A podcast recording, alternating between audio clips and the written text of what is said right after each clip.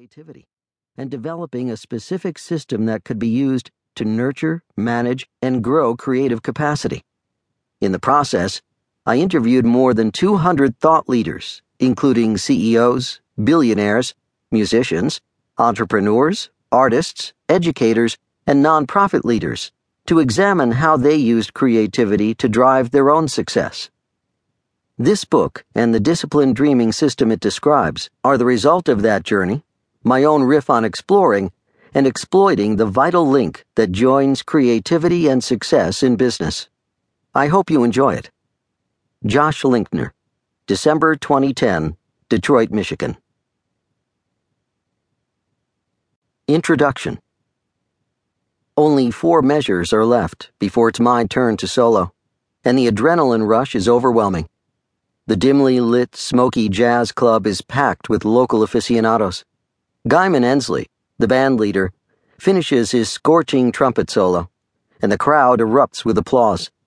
The attention turns to me, as it's now my turn to improvise. With less than 1% of the notes on the written page, I have to make up the rest as I go. Spontaneous creativity in real time. No going back to correct mistakes or rethink a passage. The pressure is on. But then again, so is the excitement. It's time to bring everything I have to this moment, to deliver a sound that's both technically pure and infused with creativity. Passion and skill must work together to form something new, a jazz performance that works with the other pros around me, that is true to me as a musician, and that satisfies the hypercritical and quite knowledgeable audience. Replace the musical references here with business lingo, and this scenario describes the daily life of thousands of business people across industries. Like jazz, business success is most often based on creativity and original thought, not technical mastery. Jazz and business legends, people like John Coltrane and Billie Holiday, or Henry Ford and Bill Gates, are remembered because of what they created. Imagine a computer playing a jazz solo. The music would be technically proficient, but lacking in emotion and original thought. That's the same kind of music being played by countless businesses today. As economies and world markets continue to change, businesses are constantly being pulled into cost cutting, automation, and risk management. Although these are important elements of business success, we can't lose sight of the driving force of prosperity, the reason that any company exists in the first place, the source of both business and human fulfillment creativity. Why you need to care about creativity.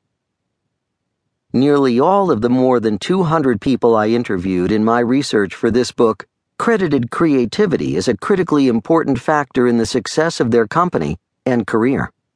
I expected to hear this from artists, musicians, and marketing folks, but I was surprised and delighted to hear the same from finance executives, hard nosed CEOs, nonprofit leaders, bankers, and even military leaders. Universally, this amazing group of thought leaders stated that creativity was one of the most important ingredients of their success, if not the most important. Scott Dorsey, the founder and CEO of Exact Target, credits creativity for his success in growing a market leading $100 million email marketing business with 500 employees in less than a decade. Our willingness to embrace creative problem solving and experimentation enabled our growth at every level, from raising capital to developing technology to winning customers. Creativity was the key ingredient. Stephen Bean, CEO of Universal Laundry, feels the same way. Creativity is fundamentally responsible for the success and direction of both my company and my career. It impacts our strategy, marketing, and business processes. John Bellardo, publisher of Our Media, agrees on the impact creativity has had on his career. Creativity has been paramount in my success, the highest level of importance. We are in a highly competitive industry that is becoming increasingly commoditized. It is a cluttered industry, with tough competitors fighting ruthlessly for share of mind.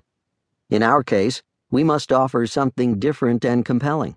That's where creativity comes in.